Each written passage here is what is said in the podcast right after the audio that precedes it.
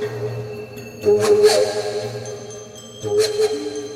блондинка, без опыта вождения, без опыта большого там путешествия на машине. Вдруг такая пришла девочка-припевочка и просит спонсируйте мою кругосветку. Что тебе важнее, комфорт в отеле там 5 звезд? Или, допустим, за эти же деньги посетить дополнительно две страны, например, э, и ночевать в хостеле или в машине. Тут навстречу мне выбегает толпа с дубинками и с камнями, и я такая останавливаюсь, или эти камни, дубинки летят по мне в окна, и появляются титры.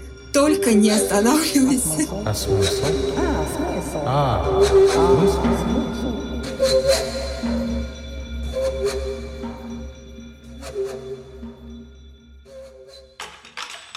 Друзья, всем привет. Меня зовут Тимур Жабаров. Всем привет, а я Маша Иванова, и с вами снова подкаст «А смысл?». А, Мы тут поняли, что мы редко приветствуем э, наших новых слушателей. А, Это нужно делать, потому что вы у нас появляетесь, и это совершенно прекрасно. Поэтому в двух словах, куда вы попали, друзья? Подкаст «А смысл» появился в 2022 году, как э, наша с Машей наше с Машей, такое безопасное пространство, в котором мы э, начали и продолжили говорить про разные штуки, которые нас беспокоят, для того, чтобы по меньшей мере не сойти с ума, ну и какую-то начать создавать ценность. И вот за полтора года стало понятно, что этой ценности вроде бы достаточно для разных-разных слушателей, и аудиторий. Мы создаем такую виртуальную дистанционную курилку или советскую кухню, на которую можно прийти и послушать разговоры разных людей про штуки, которые их беспокоят. Мы выбираем разнообразные гуманистические феномены, как бы страшно и странно эта формулировка не звучала, но, в общем, некоторые феномены, события, а, некоторые, может быть, важные элементы простой человеческой жизни, которые разворачиваются здесь сейчас, но про которые мы с родственниками, с друзьями, с близкими по какой-то причине либо не можем себе позволить поговорить, либо вообще не понимаем, что это можно вообще обсуждать. А иногда такие штуки обсудить хочется для того, чтобы и у себя в голове каким-то образом картину мира сонастроить, ну и как-то сформулировать свое отношение. Вот Этому посвящен подкаст «А смысл?», а, и мы вас здесь, дорогие друзья, приветствуем. Да, и сегодня у нас э, замечательные гости. Э, я прям даже испытываю такой немножечко трепет. Э, я люблю вообще все наши темы, и мне они очень нравятся. Э, но сегодня как-то себя по-особенному чувствую, потому что у нас в гостях Ира Сидоренко. Ира Сидоренко — это человек, который проехал вокруг света вместе с собакой на седане.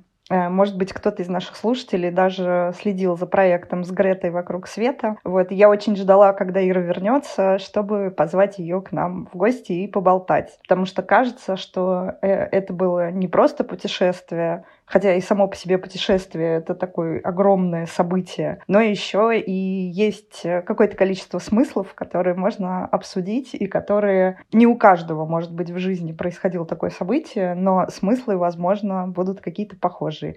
Ира, привет. Да, здравствуйте, всем здравствуйте. Очень рада, Маша, что ты пригласила меня на запись этого подкаста. А, признаться честно, тоже очень ждала этого момента. И надеюсь, что наш разговор получится со смыслом. Да, я уверена. Ира, можно сначала несколько, некоторое количество сухих фактов? Что за путешествие, сколько стран, сколько лет ездила, вот такие, по цифрам. Ну, как ты уже сказала, проект называется «С Гретой вокруг света». Э, как так, э, так также ты отметила, что я путешествовала с собакой, и действительно на стареньком седане а, Hyundai Elantra 2005 года выпуска. А, мы проехали 80 а, стран. О, боже. В общем итоге в некоторые заезжали дважды, в некоторые даже трижды.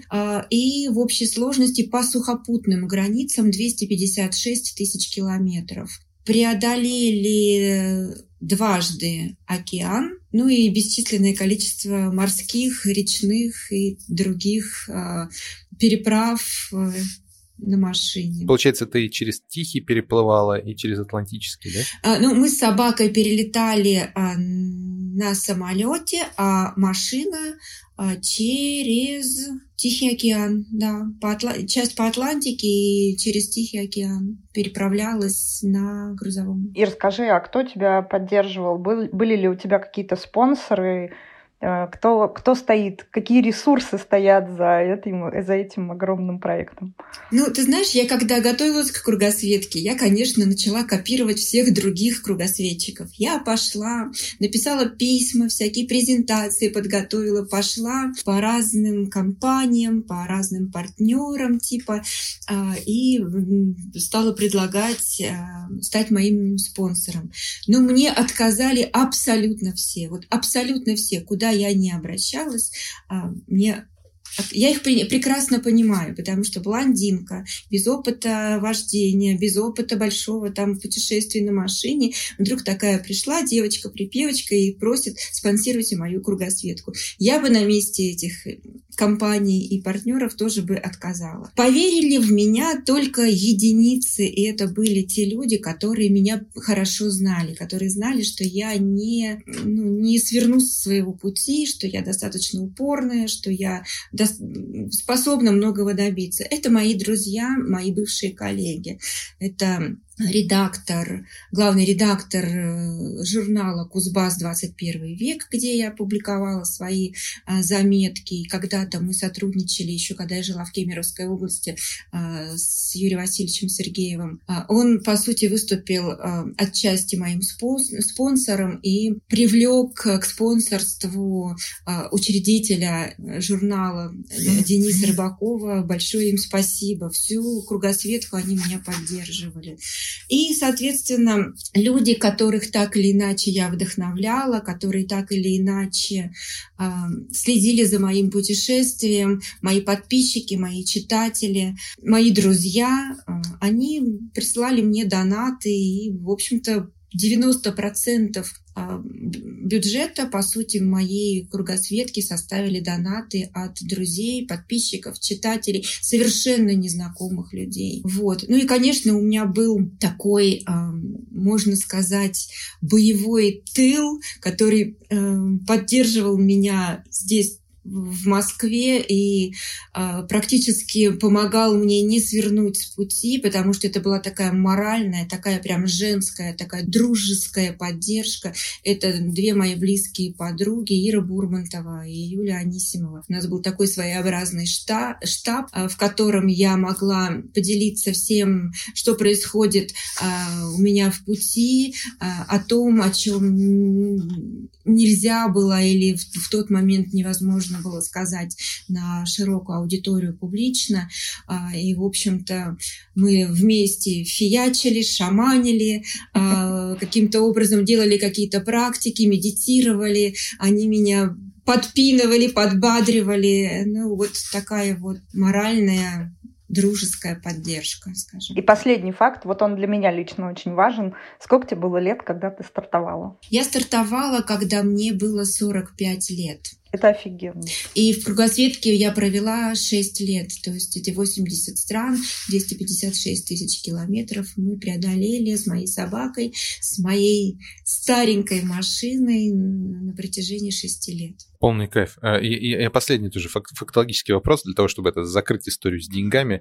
А, ты не подбивала бюджет? Во сколько обошлась вообще вся эта поездка тебе на круг? Если честно, я не подбивала бюджет, еще потому, что ну, часть моих расходов, по сути, не были расходами, потому что где-то в пути мне предложили ночлег, а где-то в пути мне предложили тоже, просто подходили люди и давали наличные деньги. Где-то на автозаправочных станциях мне просто наливали бензин, там от одного литра до полного бака. Где-то там предлагали еду, где-то за меня заплатили в ресторане, ну, приглашали, ну, скажем так, культурно, по-человечески э, поесть, пообедать или поужинать. Вот, то есть было то, такой поддержки, которую, ну, тоже трудно, ну, трудно а, посчитать, скажем так. И поэтому я даже не, ну, не, не бралась, не ставила себе такой цели посчитать, а сколько я потратила за кругосветку. Но можно в целом, например, прикинуть, от 300 долларов до 1000 долларов примерно в месяц обходилось мне мое путешествие. Иногда я могла вообще практически не тратить деньги. Например, когда я жила в Соединенных Штатах Америки во время пандемии, а, меня пригласили родственники моих друзей, вернее, даже подписчиков в Фейсбуке, uh-huh. которые стали мне друзьями и практически родственниками, да. Ну, по сути, вот приходи, заходи и живи. Естественно, я там практически не тратила собственных денег, жила как в гостях у родственников. Блин, ну от 300 до 1000 долларов это сопоставимо в целом с бюджетом жизни в Москве. Ну, конечно. Почему мне почему-то казалось, что это прямо очень-очень что-то страшное. Ну, это, это один из стереотипов, который ну, является сдерживающим фактором не отправиться, поз, позволить себе путешествовать, скажем так. Не обязательно в кругосветку, вообще в принципе.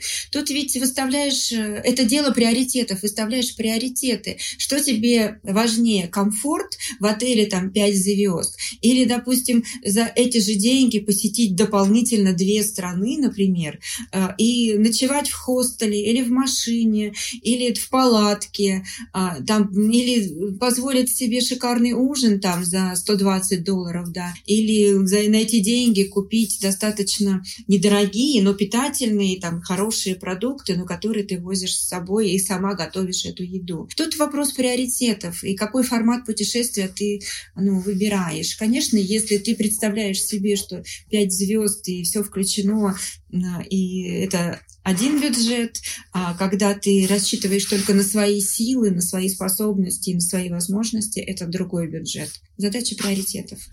Слушай, звучит просто фантастически. Я, ты, ты, ты обозначаешь бюджет, и я думаю, господи, в общем, где наши поездки с семьей и где этот бюджет? Надо что-то точно пересмотреть э, в нашем планировании. Ну или честно признать приоритеты. Очень мне нравится, как ты ясно, прозрачно и просто об этом говоришь. Типа, ну, приоритеты же, все очевидно.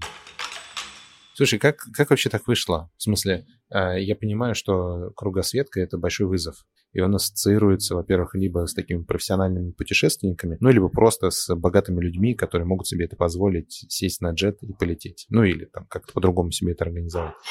И действительно, ты права, а, прям срывает башню, когда ты говоришь. Да просто вот сели в машину, чуть-чуть собрались и поехали, 6 лет и кругосветка. Кажется, что для того, чтобы на это решиться, нужно иметь возможность на что-то прям очень серьезно опереться. Ну, там, кто-то опирается на опыт, если это профессиональные путешественники, кто-то опирается на бабло, если это человек там с каким-то бюджетом на, на эту кругосветку запаян. На что опиралась ты и что тебя вообще сподвигло в, такое, в такую бурю эмоций и неизвестности рвануть? Ну, э, если э, вернуться вот к моменту там 6-7 лет назад, когда я только собиралась в кругосветку и только стартанула, можно сказать, что я исходила из принципа «я не знаю, что я ничего не знаю». А, то есть я практически, естественно, у меня не было опыта, у меня не было как, каких-то знаний о кругосветках, кроме того, что я там со стороны следила за другими кругосветчиками, и то только потому, что они были мои друзья, и мне просто было интересно, а, любопытно, и, естественно, я переживала за них, что у них происходит. А, именно вот в процессе путешествия. Как это все устроено изнутри, как это все работает и как это должно происходить. Естественно, я об этом не имела никакого представления, кроме огромного желания осуществить это самостоятельно. Вот. И поэтому это вот из принципа «я не знаю, что я ничего не знаю». Я не знала, что мне предстоит, что нужны большие деньги, что нужны там какие-то определенные знания, определенная подготовка автомобилей. Кроме огромного желания ничего ничего. Я просто реально села и поехала. По сути, уже в процессе кругосветки да, я, э, ну, просто для меня открылись какие-то моменты, которые, на которые я стала опираться. А, это и поддержка друзей, это вера в меня. Мне многие подписчики говорили, что вы для нас пример для вдохновения. Это тоже меня вдохновляло двигаться вперед. Потому что одна из подруг моих мне сказала, если у тебя получится, значит и у меня есть шанс. И это тоже прям лейтмотивом, лейтмотивом а, на протяжении всей, всего моего путешествия. Она мне, если у меня получится, то значит значит, я даю возможность другим людям поверить в себя. Абсолютно в любой области. Кто-то там много лет там собирался встать с дивана, там что-то что сделать. Кто-то там много лет собирался там, э, ну, я не знаю, какое-то другое, какую-то свою другую мечту осуществить, но ему не, хвата, не хватало сил, сил, поддержки, там, э, желания, веры в себя там или еще чего-то. И я реально поняла, что мой пример, он вдохновляет других действовать. У меня в, в мессенджерах столько сообщений по поводу того, что вы меня вдохновили, и я сделал вот это, вот это и вот это. Вы меня вдохновили, и я сделал вот это, вот это и вот это. И это тоже меня вдохновляет, и ну, это, я, это одно из тех факторов, которые меня тоже, на которые я опираюсь и которые меня поддерживали в пути. Это вот знаешь, это ты сейчас рассказываешь про то, что тебя поддерживал, когда ты стартовала, и это прям супер ценно. И я понимаю, что э, ты стала для многих людей таким маяком. Вот это вот ощущение, что есть человек, который делает какую-то штуку, которую ты себе не можешь помыслить, а он ее просто делает, становится триггером ты с этим сталкиваешься и начинаешь, и, и в этот момент, когда что-то переключается, вдруг чувствуешь, что ты можешь себе позволить какое-то действие до сих пор, которое не мог себе позволить и думал, что оно тебе недоступно. Вдруг у тебя был подобный триггер, вдруг, может быть, с чем-то столкнулась, или что-то произошло, что позволило тебе это решение принять и как бы зайти в это, э, в это, в это путешествие, потому что я понимаю, что... Э, может быть, это у меня так работает. Может быть, работает и по-другому, но я понимаю, что у меня работает таким образом. У меня происходит какое-то накопление вот этой вот внутренней энергии, какого-то намерения, не знаю, там в ментальный какой-то складик складывается что-то то, а потом при пересечении какого-то порога достаточно, там, не знаю, удачного разговора или там увиденного фильма или услышанной мельком фразы, и вдруг возникает решение. Я такой, а, все, ну, ну погнали. Вдруг у тебя так, так, так произошло, и если да, то что стало для тебя таким триггером? Ну, ты знаешь, я просто помню момент, когда я приняла решение, что я хочу именно в кругосветку и именно на машине. В 2014-2015 году наши общие друзья э, с Машей, э, Рома Самбул и Даша Карандашева, они отправились в кругосветку. А я давно мечтала, ну, думала о том, что неплохо было бы там путешествовать, неплохо бы там кругосветку совершить. Я даже несколько раз уже собиралась вот э, отправиться автостопом в Иран, в Индию, там вот э, через вот эти эти азиатские все страны, уже разработала маршрут и даже готова была уже выдвигаться, но тут какие-то жизненные обстоятельства складывались так, что я откладывала это свое решение, это свое путешествие. А обстоятельства были такие. Мне в очередной раз предлагали хорошую, высокооплачиваемую работу, и мне, в общем, это, это мое желание получать э, деньги и работать в хорошей компании, оно перевысило а, мое желание а, ну, отправиться автостопом в Индию там, или в Иран. Uh-huh. А, вот. А тут э, Рома с Дашей, они отправились в кругосветку на машине, и мне прям так восхитила и вдохновила эта идея знаете чем? Что на машине круто, у тебя крыша всегда над головой. То есть, по сути, это и безопасность, это не нужно, ты достаточно свободен, ты можешь а, позволить себе остановиться где хочешь, э, не надо искать там хостелы, отели, там что-то. Ты, у тебя будет достаточно с собой какого-то багажа, который позволит тебе обеспечить такой альтернативный способ путешествия, потому что здесь может быть и кухня, и душ, и, и спальня, и все, и колеса, на которых ты можешь ехать. И меня именно вот эта идея вдохновила, что я а, пошла, а, выучилась на права, получила водительское удостоверение, купила машину и, в общем-то, отправилась в свое путешествие. Прости, я неправильно понял. Ты еще, ты еще и не умела водить? То Нет, ты конечно. еще и водить выучилась для того, чтобы... Да, то есть я получила права, купила машину, в течение года тестировала себя, собаку и машину, как мы будем вести себя в дальних поездках. Мы съездили в Крым, в Грузию, там много катались по России, а, и потом, можно сказать, что перед стартом такой тестовый был заезд в Марокко через Европу, уже ну, с собакой. Я поняла, что в таком составе, в таком формате я готова отправиться в кругосветку. И вот, в общем-то, после путешествия в Марокко я э, стала прям уже э, физически, уже даже не морально, а физически готовиться к кругосветке. И через 4 месяца мы отправились. Знаешь, вот это вот, когда ты думаешь, что тебя что-то останавливает, А потом такой человек, ну, я подумала, что я хочу в кругосветку на машине, но есть нюанс, что у меня нет машины, я не умею водить. Но это же не проблема. Сейчас мы это решим и как бы отправимся в кругосветку на машине. Это просто космос. Ну, это тот самый случай, да, когда вот нужно есть слона по частям. Ты просто по шагам потихоньку начинаешь двигаться вот к этому. Да, сначала сдала на права, потом купила машину, потом ты начинаешь э, ну, ездить потихоньку, понимать вообще, способна ли ты на это. Потом ты знакомишься с другими путешественниками, изучаешь форумы, чаты, потом ищешь спонсоров. В конце концов, концов ты принимаешь решение ехать, и тут как только ты принимаешь решение, все, это уже не остановить. А я очень часто в своем путешествии переслушивала аудиокнигу «Алхимик» Паула Коэлья.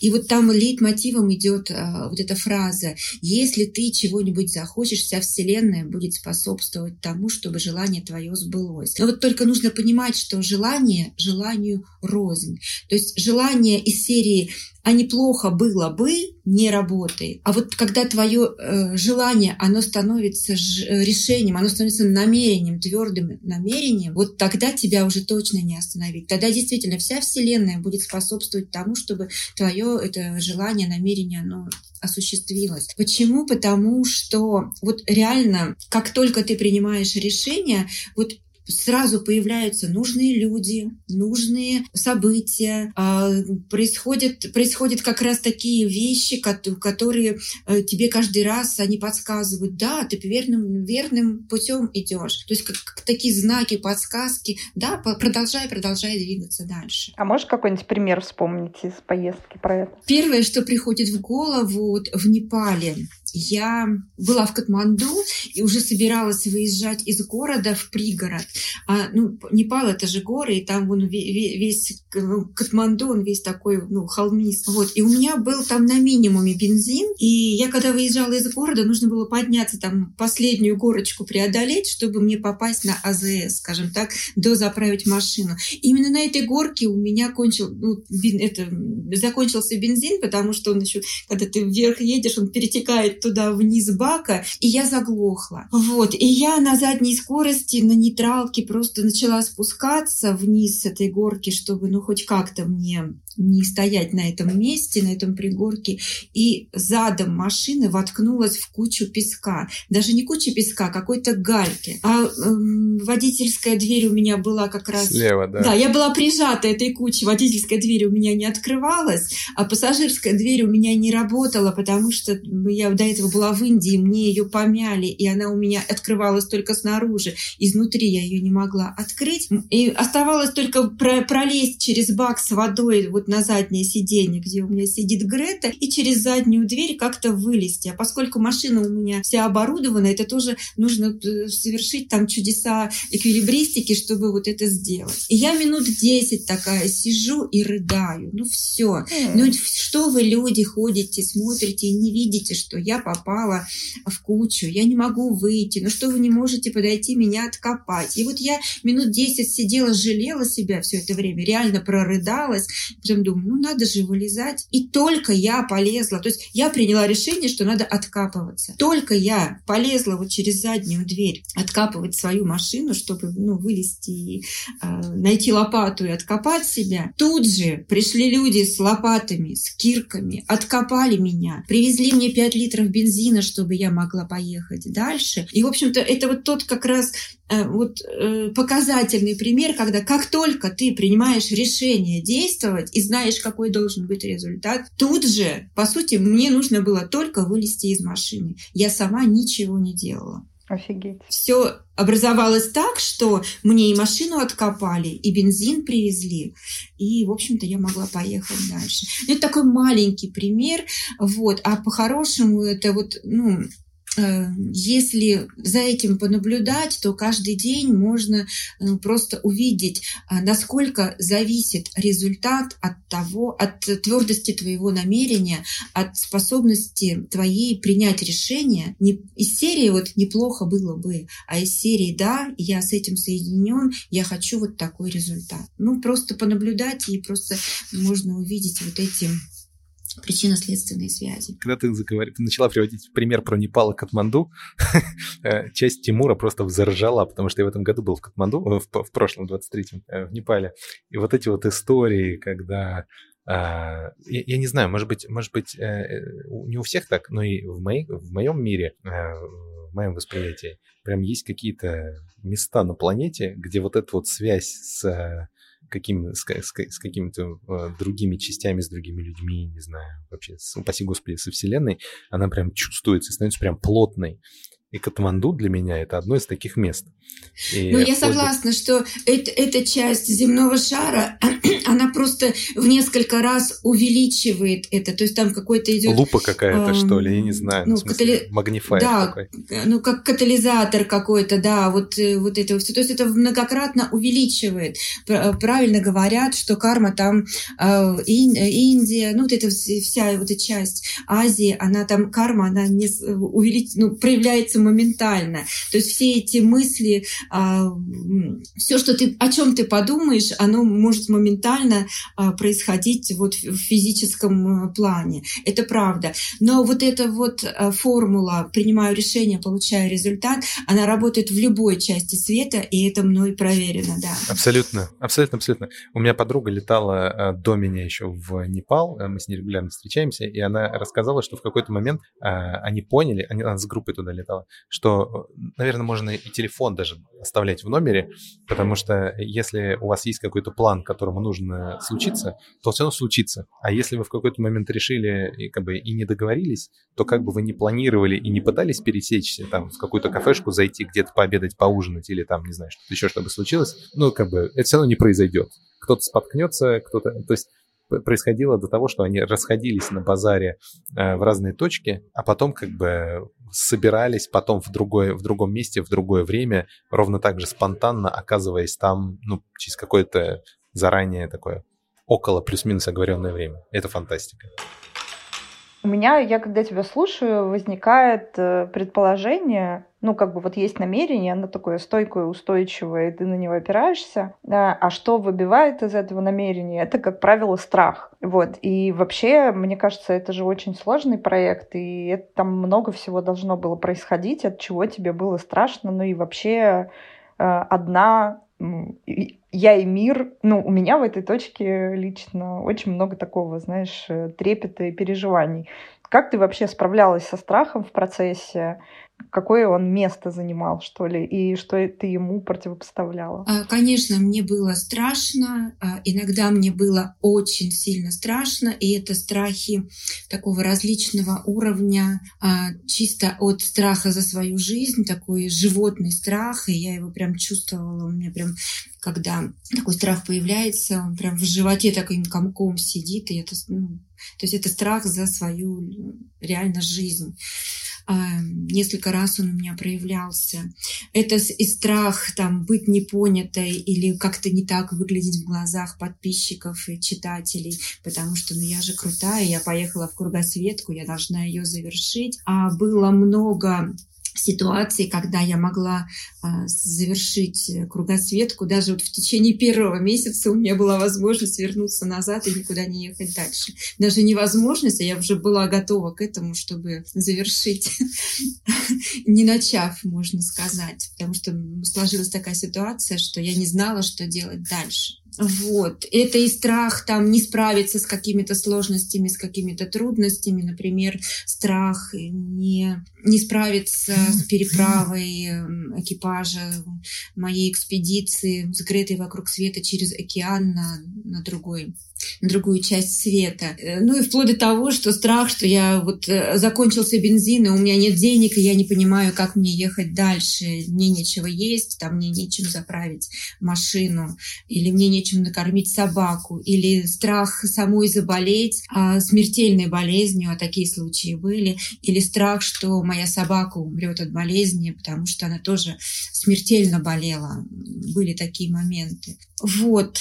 Э, что мне помогало справиться? Ну, во-первых, моя реакция на страх — это всегда замереть. И, может быть, это поэтому мне иногда спра- э, помогало справиться и оценить ситуацию. Потому что ну, говорят, что есть такие э, реакции там на страх — это замри, беги или нападай. Да? Вот моя реакция — это замри. В тот момент, когда я замираю, я, у меня есть возможность оценить, то есть стоять на месте и оценить ситуацию, посмотреть, насколько этот страх велик или он не сильно велик, и что с этим можно сделать. Вот. И, в общем-то, у меня появляется такое ощущение, что я этот страх тогда кладу вот на ладошку и вот рассматриваю его, насколько он угу. страшен, этот страх. И вот в этот момент тогда я становлюсь, ну, дом, ну, доминирую над этим страхом. Не он надо мной давлеет, а я доминирую над этим страхом. И когда я нахожусь вот в этом ресурсном состоянии, имею возможность анализировать, а, имею возможность оценить, и тогда я имею возможность видеть а, ну, другие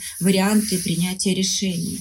Вот. Действительно ли нужно бежать или нужно, или можно что-то делать э, в ситуации, когда, ну, когда страшно. Ну вот, например, у меня был случай а, в Гвинее, когда а, реально на нас было совершено разбойное нападение. А, как это происходило в этой в этом районе Гвинеи, где мы ехали, была забастовка, и, в общем-то, этим воспользовались местные мародеры, они перекрыли дорогу и, в общем-то, нападали на машины, которые проезжали мимо. Как раз вот в, в этот момент я проезжала мимо и не успела развернуться и уехать. Они разбили машину камнями и дубинками, и, в общем-то, все, что можно было вынести из салона, они вынесли. Естественно, мне было, мне было страшно. И, естественно, я была в шоке. Естественно, я не знала, как поступить и что делать. Но вот я прям помню хорошо тот момент, когда через боковое стекло э,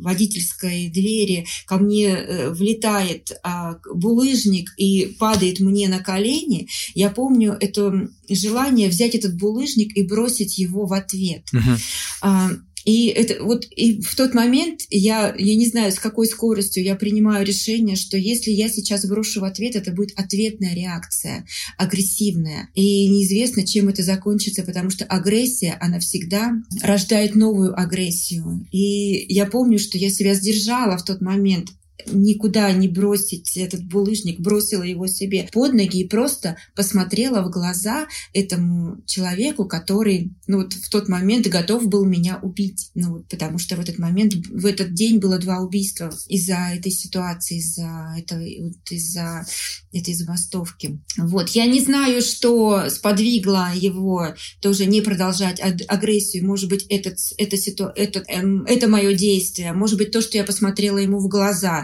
Может быть, потому что я не проявила агрессию в ответ. Но вот эти группы, они просто ну, взяли все, что можно в машине и просто исчезли делить машину, э, делить добычу. Слушай, а ты же болела еще, да, в поездке? Я вдруг вспомнила, ты сейчас сказала. Да, да, тоже в Африке э, я заболела малярией. Ну, кстати, это вот тоже, если говорить о причинно-следственных связей. Ну, например, вот эта ситуация с нападением, э, это э, можно сказать, что это страшная ситуация. Она э, могла вывести меня э, там, там в другие состояния, при, в том числе принять решение uh-huh. завершить кругосветку, потому что дальше э, ехать страшно. Да прямо скажем, эта ситуация могла завершить кругосветку и тебя вместе с ней. Ну, да, так-то. Да, э, вот. То есть можно сказать, что это ну, с точки зрения, там, если рас, рассматривать, что такое хорошо, что, это, что, это, что такое плохо, это плохо э, с точки зрения большинства людей, ну, глядя на ситуацию. Но э, из этой горячей точки меня эвакуировала служба безопасности компании «Русал», которая ведет там свои разработки, свое производство.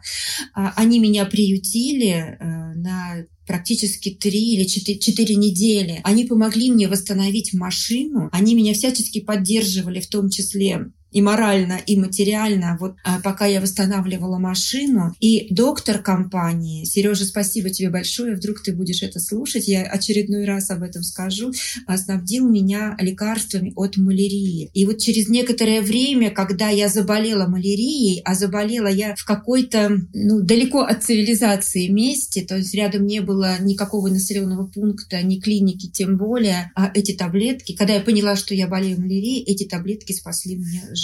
И поэтому с точки зрения причинно-следственных связей, что хорошо, а что плохо, плохо потерять имущество или спасти свою жизнь, сохранить свою жизнь благодаря тому, что я попала в Ну да. Тут как будто бы есть такие причинно-следственные связи, которые не очевидны на первый взгляд. И как оценить, как оценить какие-то обстоятельства, ты даже порой в моменте и не знаешь. То есть с тобой что-то происходит, что ты можешь оценить только спустя какое-то довольно продолжительное время совершенно в других обстоятельствам. Да, и, кстати, и спустя какое-то время, анализируя эту ситуацию, я вообще поняла, все, что происходит в моей жизни, все происходит наилучшим а, образом для меня, потому что ну, э, нет плохого или хорошего для моей жизни. Я принимаю все, что происходит со мной, и считаю, что это происходит со знаком плюс. Слушай, вот э, это, конечно, невероятно. А, знаешь, это так любопытно.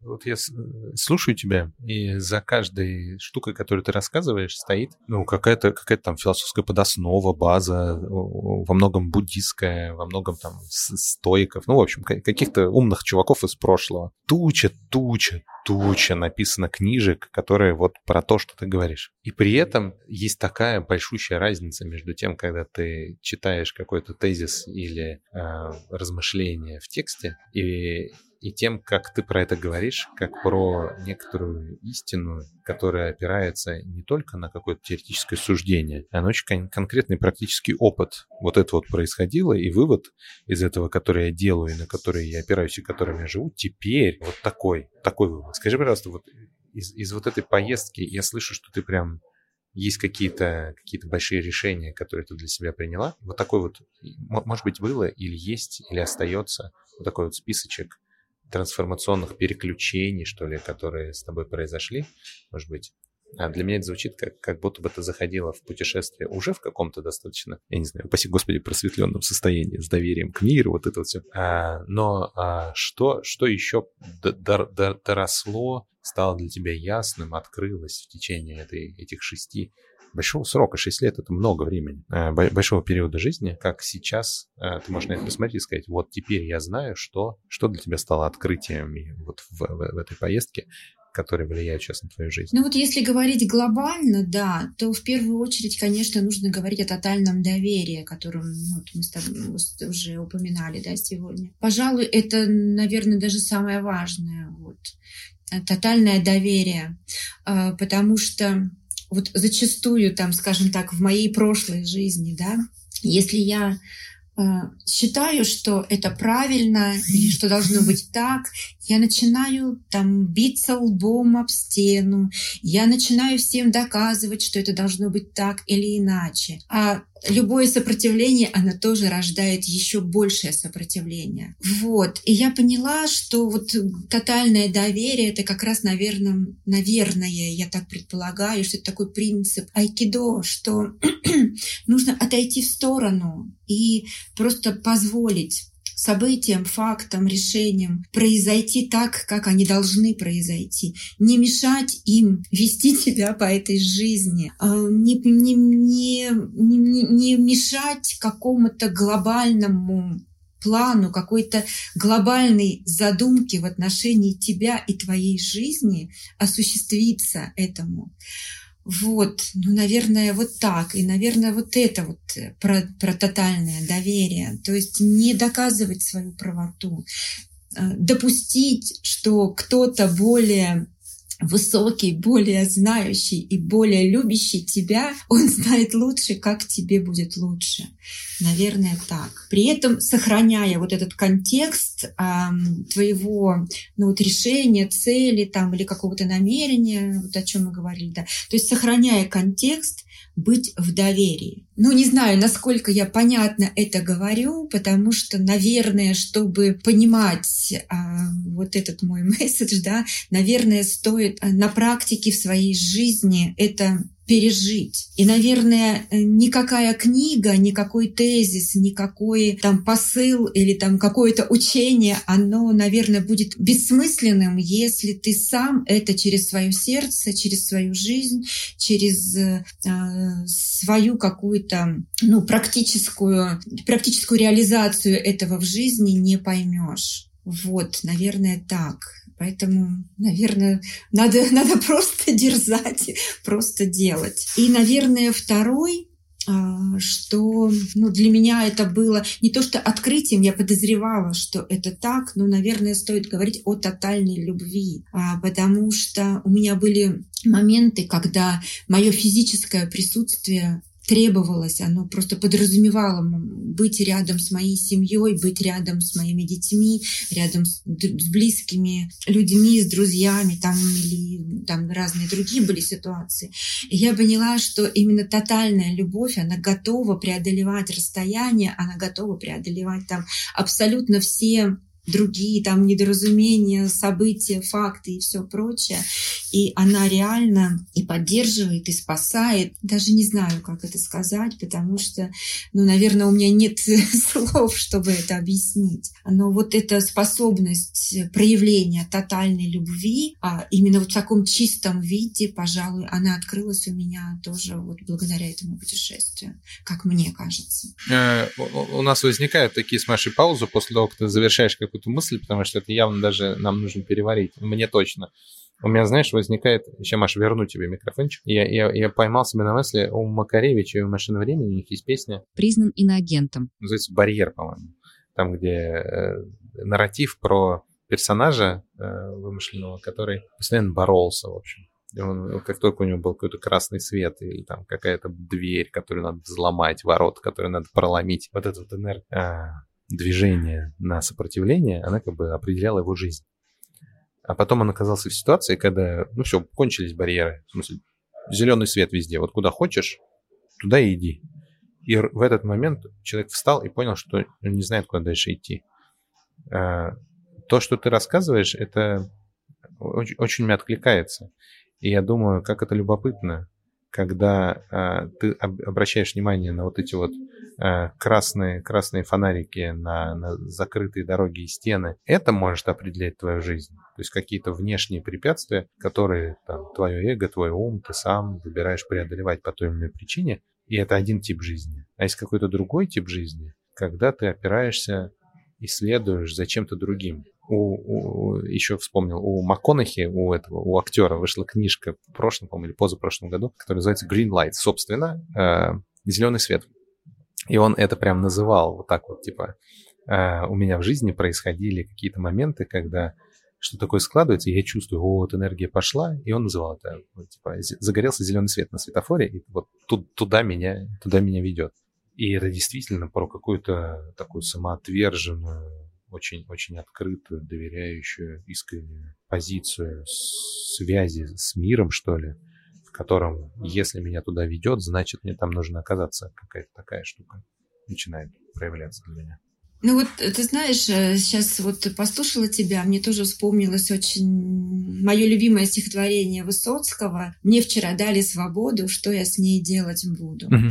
Когда ты свободен принимать решения, когда ты свободен от того, чтобы не зависеть, э, ну, не, не ломиться на пролом, а ты можешь себе позволить отойти в сторону и оценить ситуацию, и посмотреть это с другого ракурса, и по-другому оценить, а по-другому на это посмотреть, то тогда ты ну, знаешь, что тебе делать со своей свободой.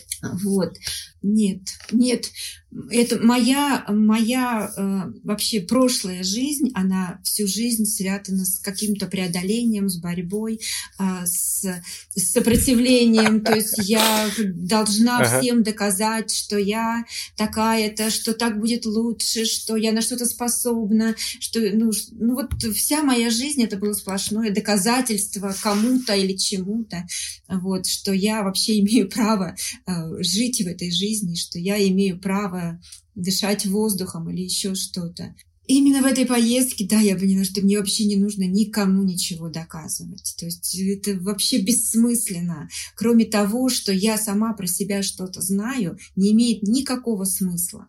И поэтому я свободна и имею право проявлять эту свободу, жить так я хочу, поступать как я хочу, думать как я хочу, позволить себе э, быть неправой, позволить себе не оправдывать чьи-то ожидания, позволить себе ехать на машине, которой я хочу, там с собакой, которая меня устраивает, и тем маршрутом, который меня вдохновляет, а не тем, кто-то, кто придумал за меня или копировать чей-то другой маршрут. Ну, это вот условно говоря, да, если вот говорить про, про, про проявление свободы. Я имею право позволить себе быть слабой, сильной, я могу позволить себе это все, что угодно, там, ну, что является, а, что входит, там, не выходит за рамки там законодательства, да. Я сейчас, э, извините за профессиональную деформацию, увидела тебя мотивационным спикером. Но это, понимаешь, тот случай, когда вообще не возникает никакого э, сопротивления или какого-то, знаешь, скепсиса. Э, ну, возможно, потому что я тебя знаю, хотя не так уж хорошо я тебя на самом деле и знаю. Э, но просто так любопытно э, звучит все, что ты говоришь. Э, и меня сильно, конечно, вдохновляет вот эта история. Э, есть же такой все равно стереотип, я все про иджизм свой любимый, что ну вот как бы, что уж там после 40 уже как бы понакатанно и так далее. То есть вот есть такая социальная штука.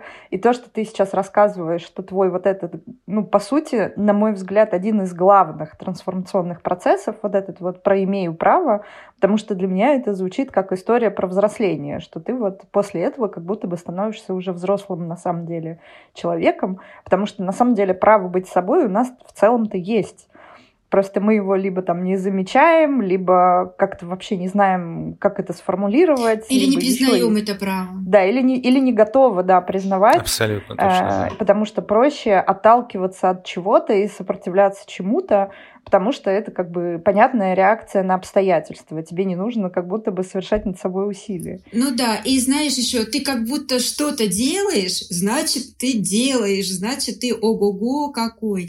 А иногда, знаешь, бездействие, оно гораздо полезнее, чем вот это сопротивление, вернее, действие на сопротивление. А, вот, наверное, так. Это, это супер круто, конечно, звучит для меня. И я, я, я сформулирую это в мысли в какой-то момент, но я понимаю, что, э, во-первых, я очень поддерживаю Машу про мотивационного спикера, тебя как Ну, кстати, спикера. да, спасибо большое да. за подсказку. Может быть, я найду способ это монетизировать.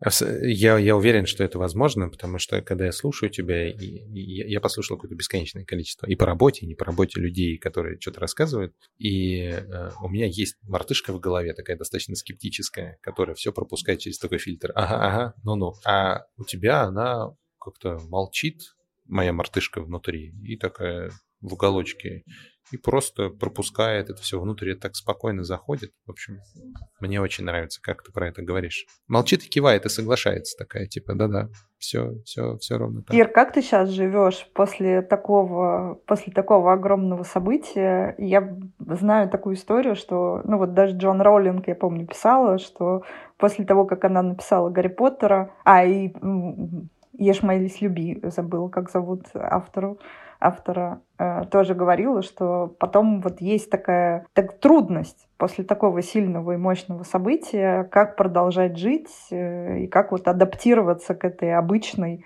простой реальности. Э, это же, это же про жизнь после исполнения мечты. Ну, в том числе, это вот, мне да, кажется, про, про числе, это. Да. Или после какого-то такого значимого события, когда ты понимаешь, что вот все, а дальше-то что? Ну, э, честно признаться, я до сих пор еще адаптируюсь. Честно признаться, я боюсь, боюсь, ну, выпасть из вот состояний и вот этих всяких штук, которые пришли э, со мной в процессе кругосветки, боюсь э, растерять э, вот это все, честно боюсь. Э, и, конечно, мне было э, сначала я на, на эйфории там какое-то время проживала, и у меня были интересные проекты, которые я а, осуществляла, и по, ну, где-то вот к сентябрю я поняла, что я вот близка ну, на грани а, уйти в депрессию. И я помню состояние Ромы Самбула, которым он откровенно очень делился после своей кругосветки в социальных сетях. И я настолько тогда помню, что настолько сопереживала этому. И я помню это состояние своего сопереживания, и я поняла, что я вот нахожусь на грани того, чтобы тоже уйти в депрессию и, ну, скажем так, свалиться. Очень сильно в это болелось. И тем более у меня есть опыт проживания э, депрессивного состояния. И я помню, что э, именно тогда э, мне помогло с этим справиться физическая работа, то есть какая-то физика, которую я могу делать ну, скажем так, постоянно и выбираться из, э, из депрессивного состояния. Ну и, в общем-то, и сейчас я, да, занимаюсь физической работой уже какое-то время, и, в общем-то, а, вот прямо сейчас, вот в момент разговора а, с вами, в момент записи этого подкаста, я могу сказать, что я нахожусь в ресурсном состоянии, и прямо сейчас у меня появились новые горизонты, новые возможности я уже вижу, у меня появились появились новые смыслы, а, ну, благодаря которым я готова вот двигаться дальше. И, ну, появились, появилась такая лесенка, по которой я готова подниматься постепенно, а, ну вот к новым своим, ну, наверное, к новому формату жизни, к новому уровню жизни, к новому ну, даже, наверное, не формат, а не уровень. Да, наверное, вот появился какой-то новый смысл в жизни. Как ты его сейчас для себя формулируешь? Я э, сейчас вижу, что я готова продолжать дальше путешествовать, и это будут новые маршруты, которые меня тоже вдохновляют. И это не кругосветка. И ты пишешь книжку? Да, и, в общем-то, в процессе между, между физической работой, да, я пишу книгу. Это книжка про кругосветку? Да, это книга о моем... Ну, а про кругосветку, наверное, это будет неправильно сказано. Почему? Потому что все-таки это будет книга о моих трансформационных процессах во время кругосветки. Ира, я буду очень ждать. Я буду очень ждать. Очень круто. Ну, я надеюсь, что, да, я найду в себе силы и возможности ее издать. Да, это звучит, конечно, фантастически, и мне кажется, что то, что ты рассказываешь, это тянет на сценарий фильма. В смысле, как будто бы там столько материала, который можно вытащить и снять кино. Ты знаешь, а, мне иногда э, снится, даже часто снится вот это начало фильма, которое, которую я себе нарисовала, вот эту картинку, когда я еду по Африке, вокруг меня э, машину окружает толпа африканцев, они мне показывают, туда не надо ехать, туда не надо ехать, а я все равно такая еду по этой асфальтовой дороге, которая началась только-только после двух суток езды по, внедо- по внедорожью, и тут навстречу мне выбегает толпа с дубинками и с камнями, и я такая останавливаюсь, или эти камни, дубинки летят ко мне в окна, и появляются титры. Только не останавливайся. В общем-то, мне прям снится часто вот сценарий вот этого фильма, да. Потому что, ты знаешь, вот это тоже, вот эта фраза «только не останавливайся», она тоже была вот лейтмотивом всего моего путешествия, потому что остановиться и прекратить у меня было много возможностей. Да, и, возможно, э, в общем-то, рабочее название книги, которую я пишу, она, в общем-то, звучит так «только не останавливайся». Огонь. Ира, где-то можно почитать, ты же вела блог во время путешествия, где-то же можно почитать заметки? Да, да, у меня есть авторская колонка на, в электронном виде а, журнала Forbes Россия а, в рубрике Forbes Woman а, «Вокруг света». В общем-то, по... Да, можно погуглить, и, в общем-то, всю хронологию моего путешествия, там, по-моему, 219 или 220 э, серий за 6 лет э, написаны, и в хронологическом порядке можно об этом почитать. Слушай, а э, была последний вопрос, мне кажется, про кругосветку, который меня не отпускает. Была ли у тебя какая-то цель? Понятно, что есть кругосветка, как э, я кажется для меня, что кругосветка как будто бы не, не совсем была для тебя целью э, как галочку поставить. Знаешь, ну бывает, вот не, некоторые люди проезжают все страны мира, ну потому что хочется этот э, закончить список. Да, да, да, я встр... знаю таких людей. Это как да. будто бы не твой случай. Нет, это не мой случай. И это для меня означает, что для тебя кругосветное путешествие было скорее каким-то инструментом по достижению некоторой там внутренней цели. Была ли она у тебя и какая? если была? Ну, если вот говорить такими широкими мазками, о чем это, то есть для меня вот именно совершить круг вокруг земного шара, это такой некий шаг выхода из колеса сансары моей жизни. И я себе сказала, вот когда я сделаю это, да, то есть моя жизнь, она, ну вот эта мирская, скажем так, жизнь, да, она изменится ну, в, том, в том смысле и в том понимании, каким я его вижу. И есть уже э, ряд э, примет и моментов, что это именно так и происходит. То есть вот этот выход, ну, я понимаю, что он не мгновенный и что он не сиюминутный, но вот что вот выход из колеса сансары я уже произвела. То есть это уже, соверши, это уже свершилось. То есть пути обратно у меня просто нет. То есть это уже новая, э, новая другая спираль ну, моей жизни. Не, то, не только моей жизни, а все, что связано с моей жизнью, а, с моими близкими людьми, с, моими, с моим окружением. Да. Блин, полный кайф. Э, мы, э, знаешь, это, это какой-то 30 какой-то наш э, разговор с Машей в подкасте, и я понимаю, что э, они были хор- хороши для меня по-разному. Каждый разговор был хорош по-разному, какие-то давали новые, новые мысли, какие-то давали новые знания в сфере, в которой вообще был не бум-бум до этого, какие-то были в разной степени вдохновляющими, но я понимаю, что э, вот этот, этот, этот разговор с тобой, был для меня, остается для меня, пока мы его продолжаем, э, каким-то... Он, он зарождает во мне какой-то э, такой жужжащий маховик, который начинает э, заводиться с такого позволения думать шире, опираясь на себя, и позволять себе ну, такое, такое, знаешь, как напоминание очередное, очень неудобное, потому что э, ты как бы слушаешь, я слушаю, и, и думаю, а, ну вот, а как же твоя жизнь, а что ты хочешь?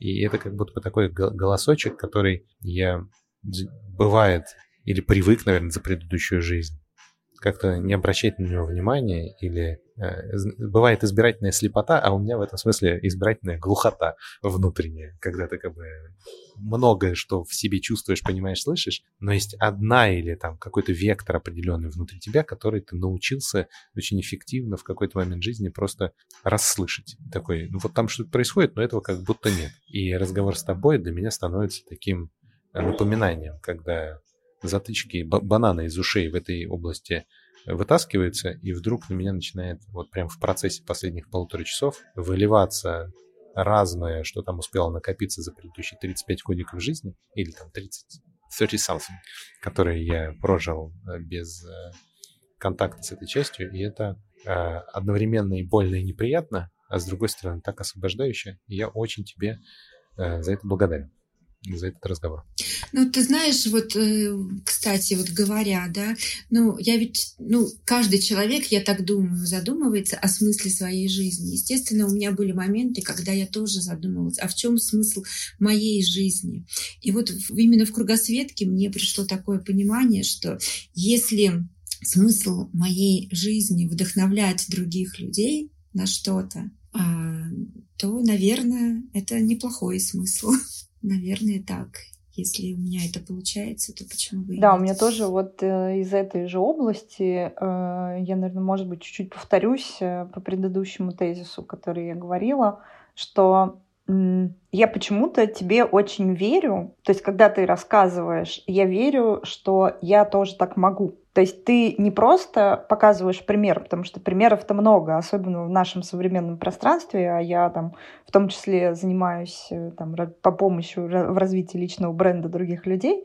Вот, и ты начинаешь разговаривать с человеком, да, и я начинаю разговаривать с человеком и понимаю, что ну вот тут вот, ну вот тут бы подрезать, вот тут бы вот э, покрасивее, вот на это мы смотрим, вот на это не смотрим, ну и вот, пожалуйста, тебе упаковочка, которая как будто бы вызывает там доверие, э, будет будет вызывать доверие у людей. А ты, когда говоришь, ты говоришь настолько просто, но настолько глубокие вещи, что, э, ну, я лично начинаю, у меня начинает резонировать вот какая-то тоже часть, да, и какое-то такое, это еще после нашего короткого разговора перед подкастом тоже было, когда э, наш разговор просто поменял мое состояние на такое, которого я очень давно не испытывала.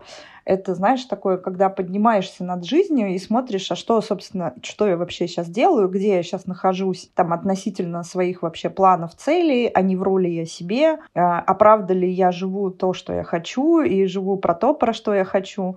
Вот. И э, вот это вот э, состояние, знаешь, камертон, вот, мне кажется, самое правильное слово, э, как будто вот сонастраиваясь с тобой, э, у меня появляются там ответы на вот эти вот вопросы, которые можно потерять просто, ну, замотавшись, там, замылившись э, и так далее э, в обычной какой-то жизни. Поэтому э, мне прям, я очень тебе тоже благодарна за то, что мы поговорили и за то, что мы остаемся на связи. И я очень буду ждать книжку и очень буду ждать твоего появления в пространстве, если ты вдруг решишь выступать с лекциями и так далее. То есть я понимаю, что ты тот человек, послушав которого можно что-то очень важное пересмотреть или вспомнить, э, или найти, или получить какой-то инсайт. То есть это прямо очень круто. Спасибо, спасибо. Я понимаю, что я хочу фильм.